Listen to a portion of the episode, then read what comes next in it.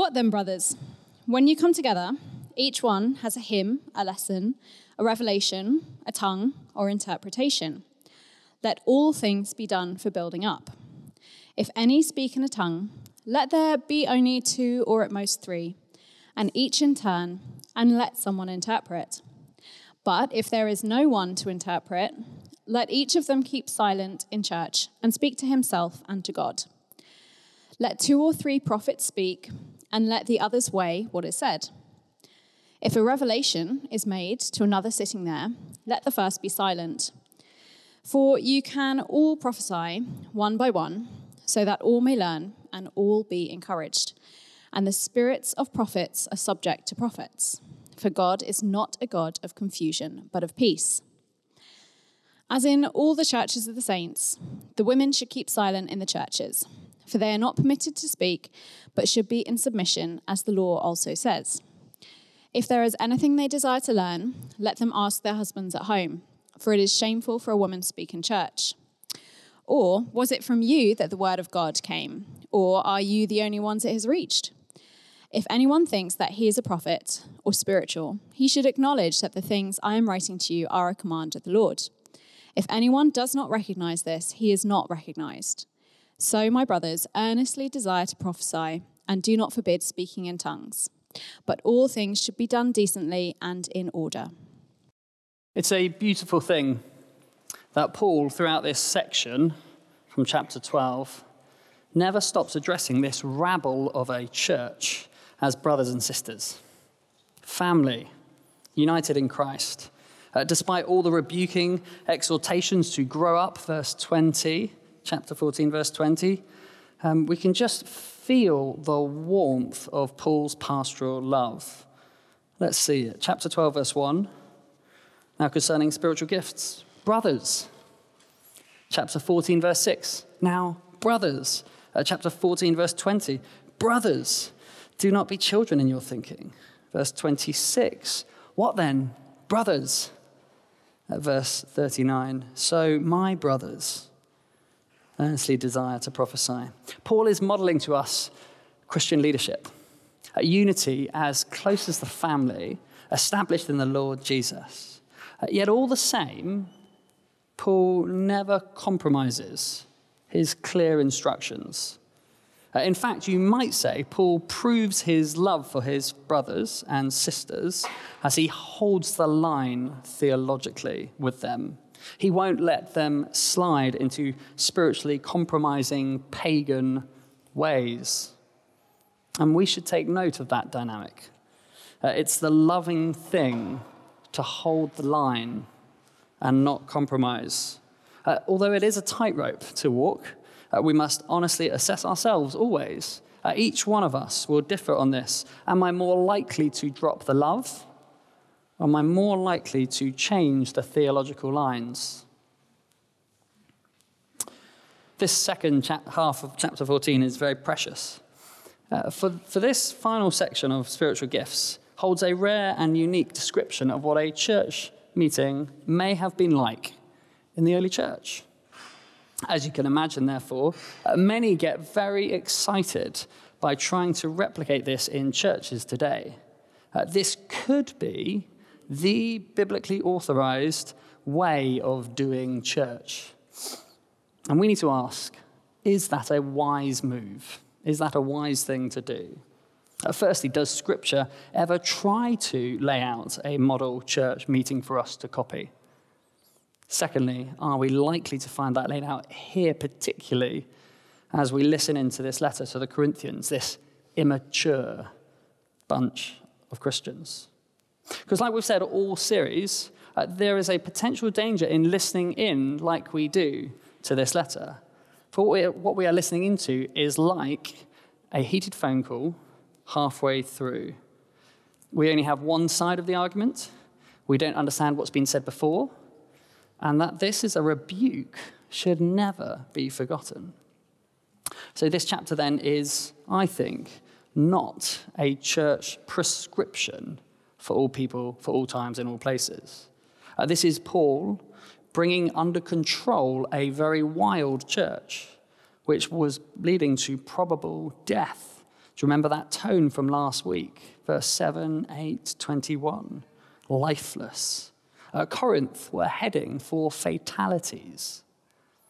So, this is like Paul's troubleshooting manual for when your church is in a total mess, not our model to replicate.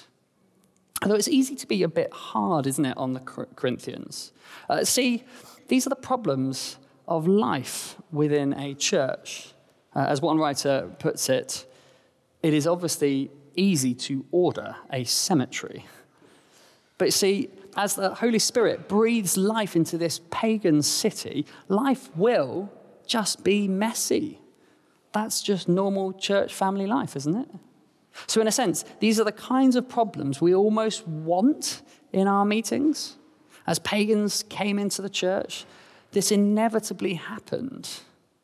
And so, as pagans come into our church, what do you expect will happen to us?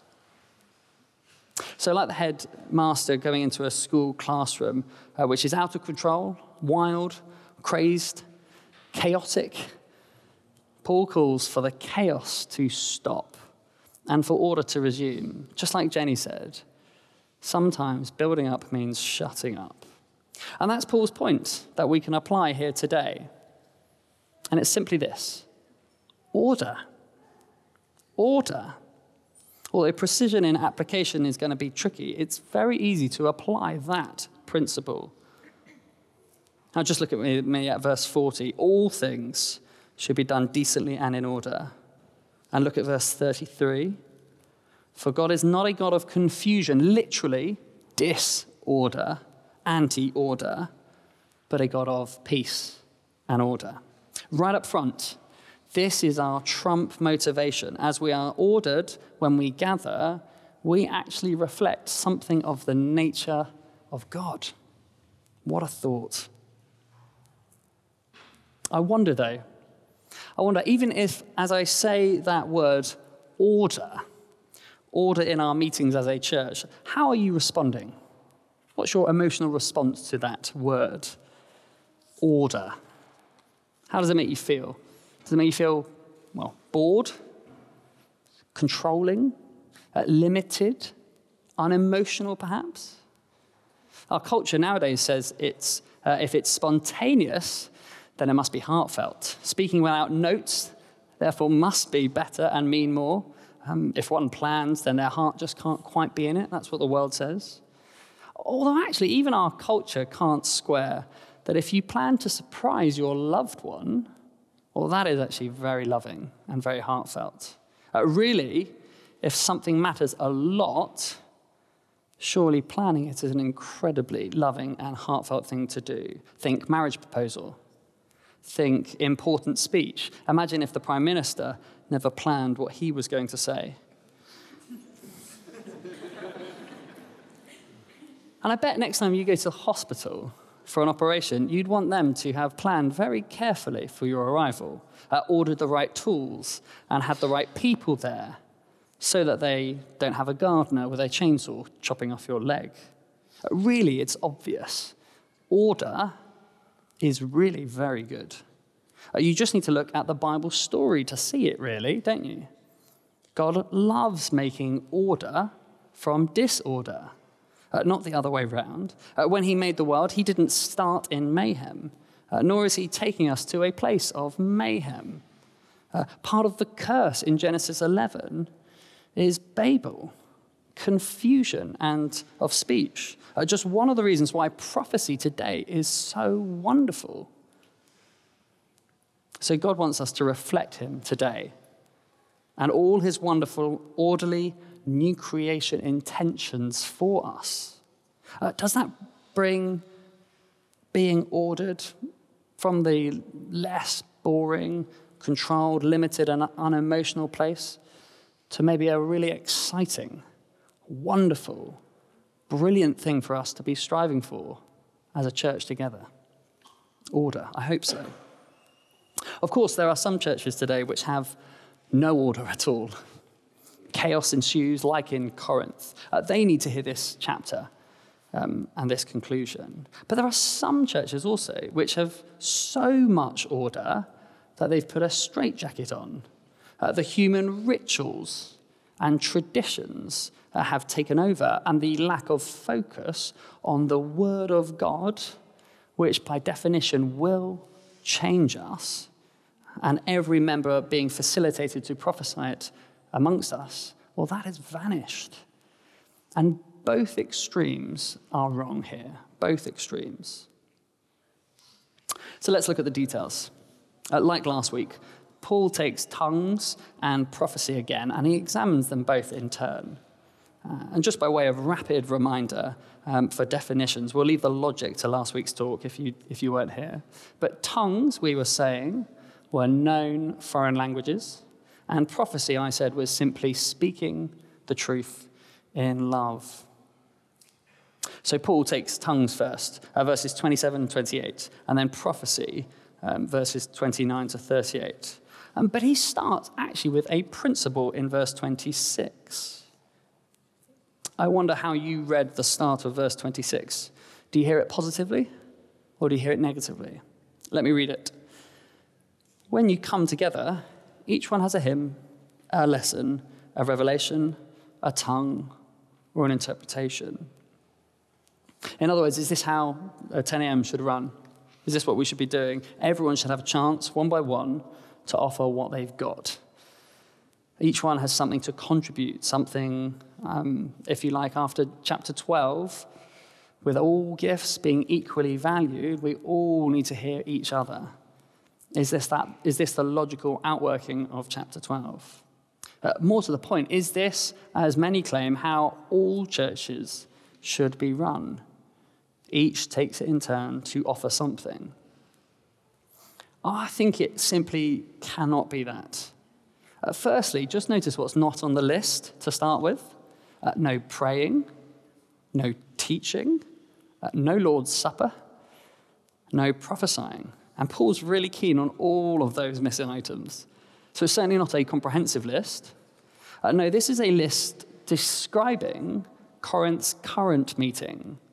They all have something to do and to say, and by definition, particularly after last week's passage, the tongue simply can't be used on its own for building up the body, as he instructs at the end of the verse.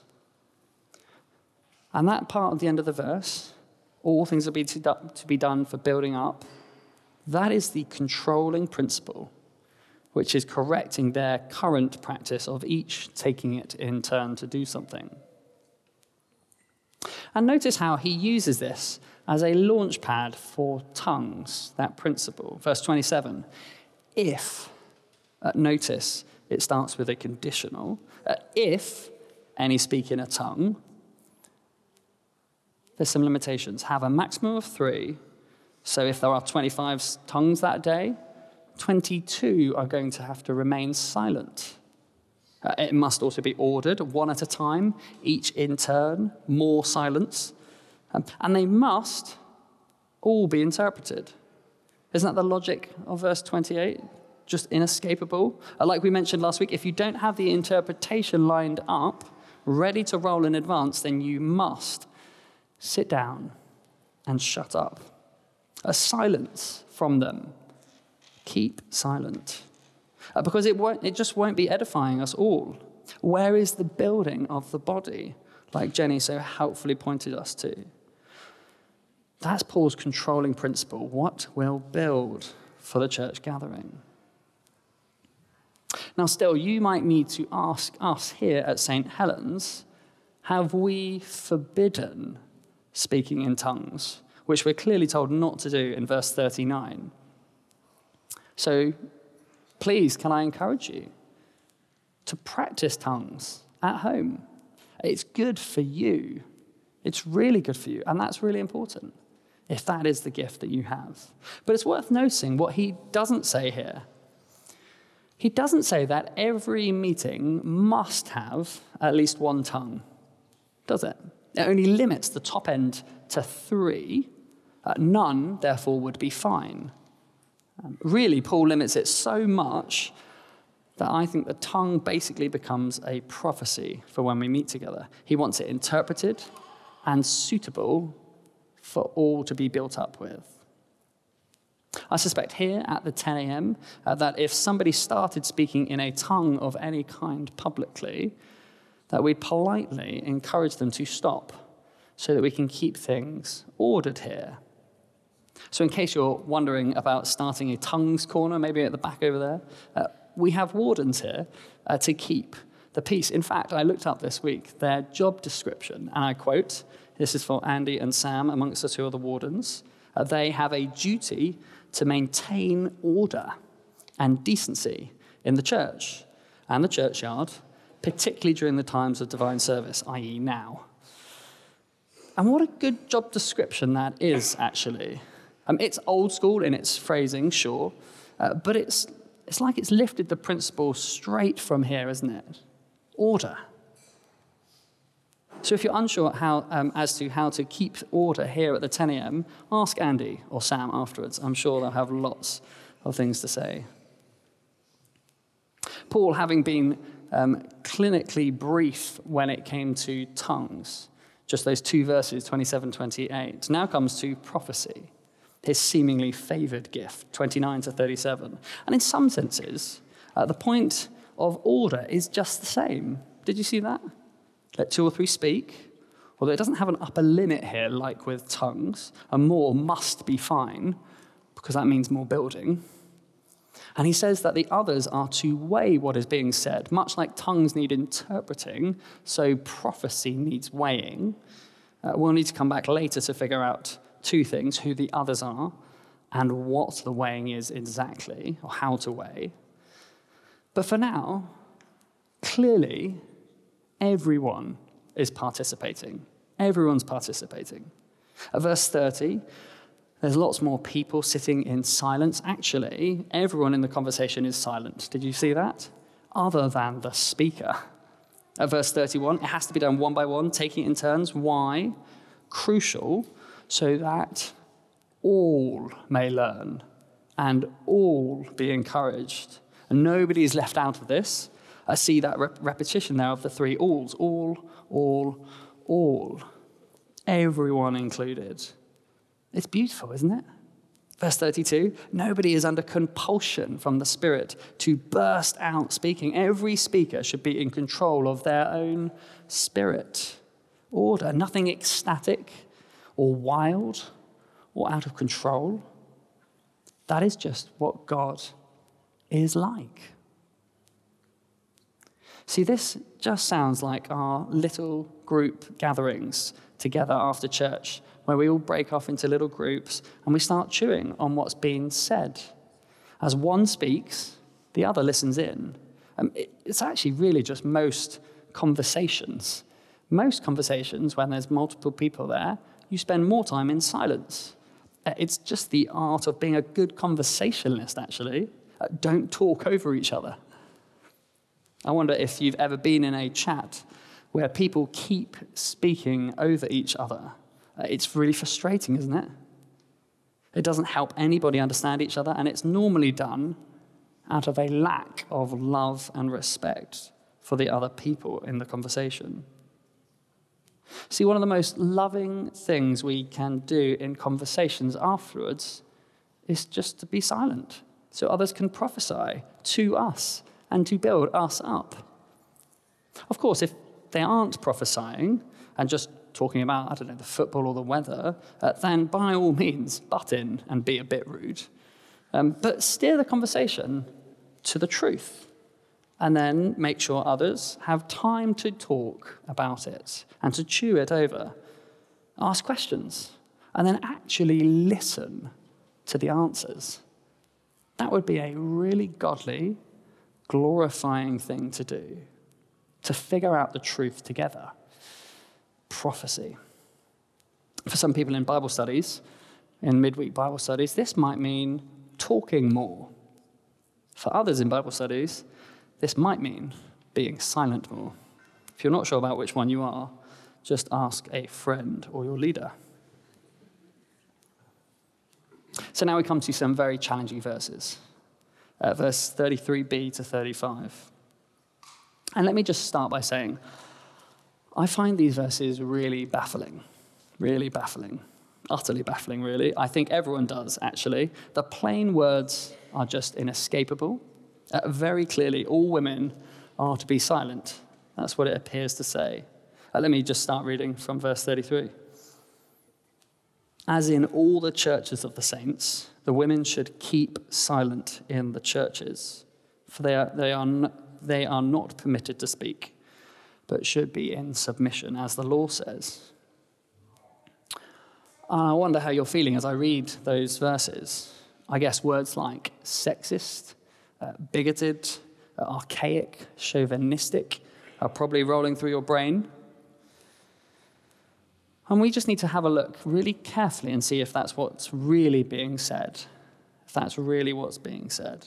Uh, remarkably, some do take this verse as a blanket rule in church, saying that we can't have any women open their, opening their mouths and contributing in our meetings at all.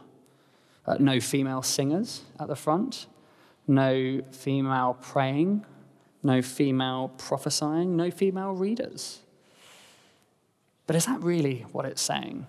I don't think so. Because the trouble is, it doesn't square with chapter 11. There are women there, women could prophesy. I think it's verse 5, verse 6. Women could prophesy and pray in the meetings.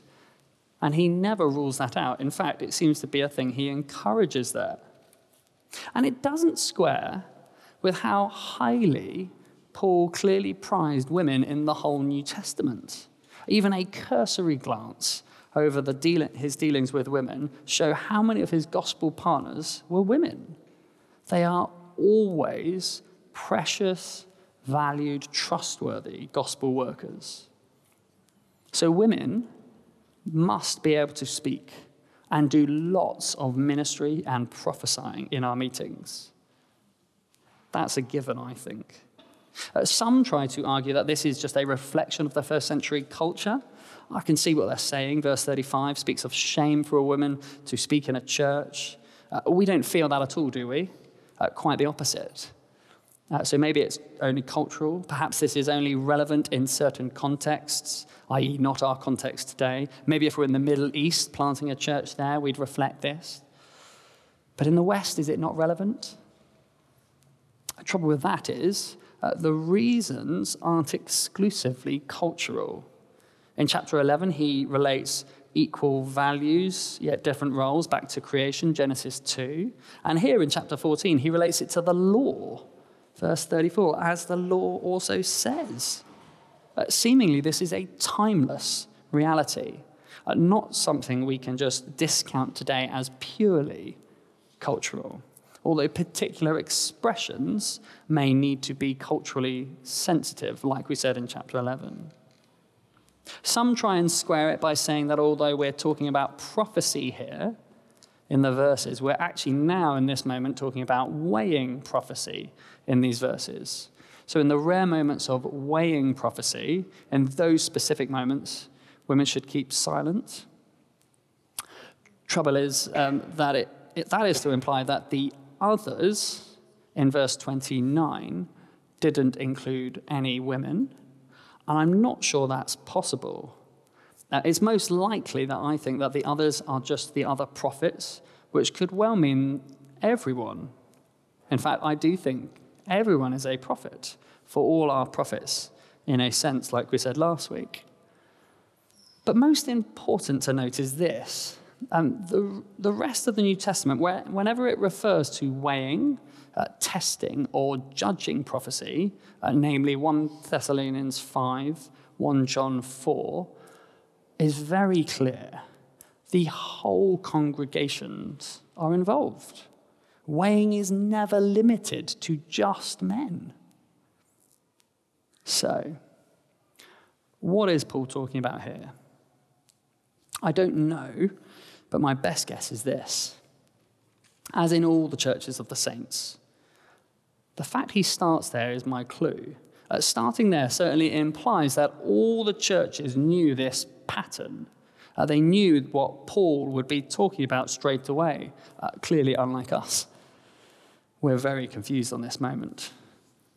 Uh, remember, we're listening in, though, to one end of a phone call of a heated debate halfway through. So, if we go to 1 Timothy 2, the only other place where Paul encourages quietness and submission from the women in church, there the key factor is having authority. Having authority.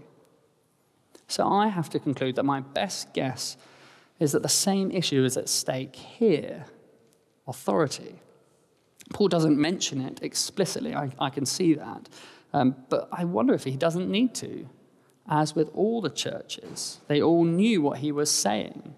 Um, although 1 Timothy 2:11 does mention submission as the complement to authority, which does get mentioned here in our verses. See, I don't think weighing prophecy is in that sense authoritative. In fact, I think everyone always needs to weigh all prophecy. Um, that's just that by definition what prophecy is and how it works. But authority pairs with submission perfectly and reflects the dynamics that we explored at length in chapter 11. Um, that's as far as I've got. That's the best job I've got at it. It's still baffling, I think, but that's as far as I think I can get. Uh, do please keep thinking about it yourselves. Now, we may have slightly uh, softened some of those sexism feelings um, from what we first uh, said when we read about this earlier, but I guess this might still be very hard to hear. Uh, we're not going to have time to go into the ins and outs of all of it. Uh, but please, can I recommend uh, listening to the talk we had on it from chapter 11, uh, which was basically an entire sermon on this issue. Simply, I think women can do everything in church except have authority. And that is not because of their worth or value or ability, but because of God ordained roles within the body. That's the chapter 11 logic. Do go have a listen again. Ah, and let's not forget Paul's starting place in all of this. Chapter 11, which is where Paul's body image and order in the church all began, he started, verse 3, by talking about Jesus relating to the Father in a submissive headship relationship. So I'd always say if it's good enough for Jesus, then it's got to be good enough for us as a church body. And Jesus really goes to town when he submits to his Father. Uh, have we gone to the point of sweating blood to submit? And that is such a useful corrective to our natural way of thinking about submission, isn't it? Because in, a, in submitting to the Father, is Jesus any less God? Uh, is he still equally as valuable as the Father? Is he still just as able as the Father to do the work that he's set out to do? He's still just as much God as the Father. And with that submission idea explicitly in these verses, rather than anything else explicit, like prophecy, weighing, or whatever, I think that squares best with what Paul's been saying over these last three, four chapters. Needless to say, they're very difficult verses. Uh, and I'm not going to be able to ever make them easy for any of us, especially on our modern ears. Let's come back to our big point order order with regards to prophecy and tongues. And in, in fact, all spiritual matters. Did you see that in verse 37? All spiritual matters. Although prophecy is obviously the gift that Paul wants us particularly to be prizing, and weighing that is a really crucial thing. It's where Paul lands the whole section, verse 36 and 37. How do I weigh? How do I weigh prophecy? Answer test it next to the Bible. Verse 36. Or was it from you that the word of God came? Obviously not. Or are you the only ones it has reached? Obviously not. If anyone thinks that he is a prophet or spiritual, notice how he broadens it there to any spiritual gift. he should acknowledge that the things I am writing to you are a command from the Lord. In other words, everyone must acknowledge that Paul's an apostle. Uh, remember back to the logic from chapter 3 and 4. Paul defined his ministry there. Uh, he was the key to true spirituality today. Uh, he made himself the source of spiritual wisdom for us. And well, now here Paul is using that logic. Uh, to be spiritual is to weld yourself to apostolic teaching.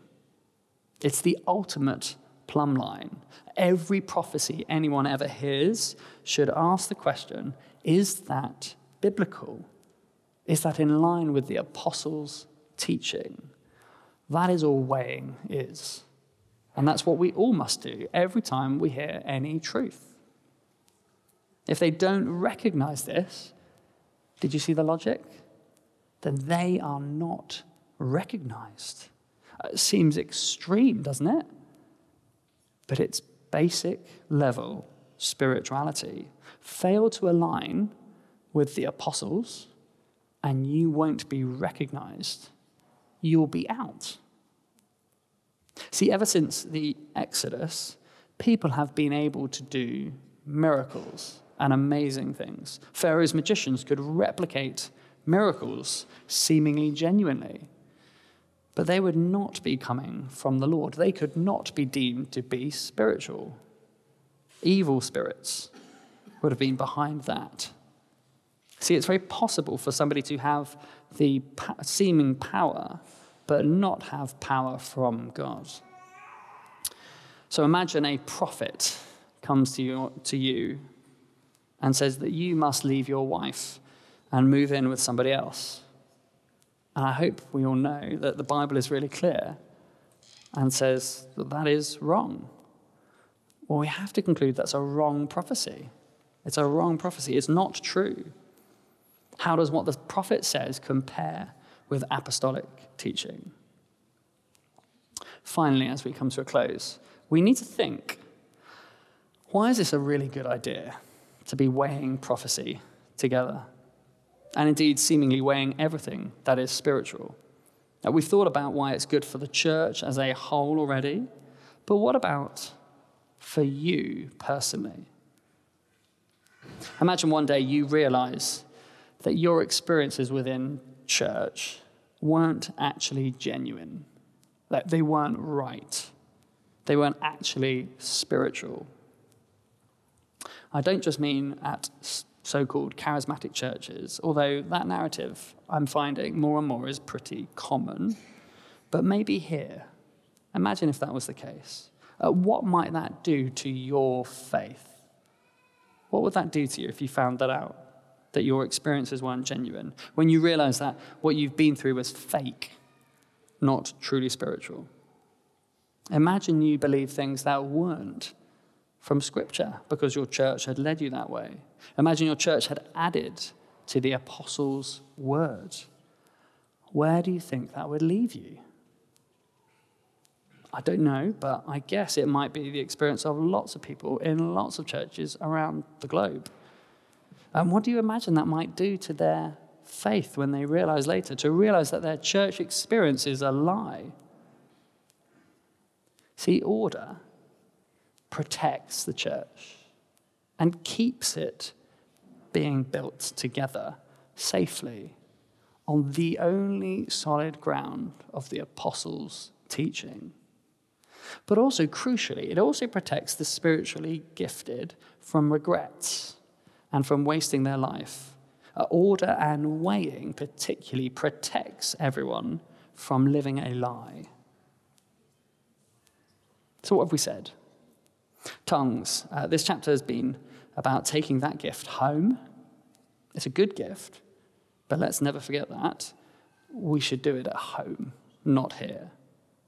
It's not really for the gathering. Interpreted tongues make it a prophecy, and prophecy is what we all want, at least what we should all want, and what we should all desire. Let's just read that last verse again, verse 39. So, my brothers, earnestly desire to prophesy, want for prophecy, yearn for prophecy, hunger to prophesy. Because prophecy is the extraordinary gift that builds the church. So, can I, can I end by asking a question? Do you want to be part of the only thing that lasts? Do you want to build Christ's body until the new creation? Because that is the role that he has offered to every one of us here. Uh, do you want to take that responsibility to prophesy to each other? Do you want to be part of the only building project that will last for eternity? Let me pray as we close.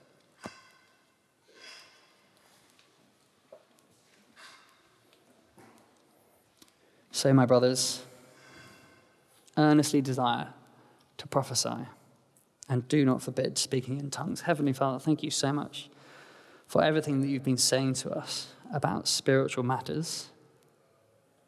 Thank you so much that you have gifted everybody here.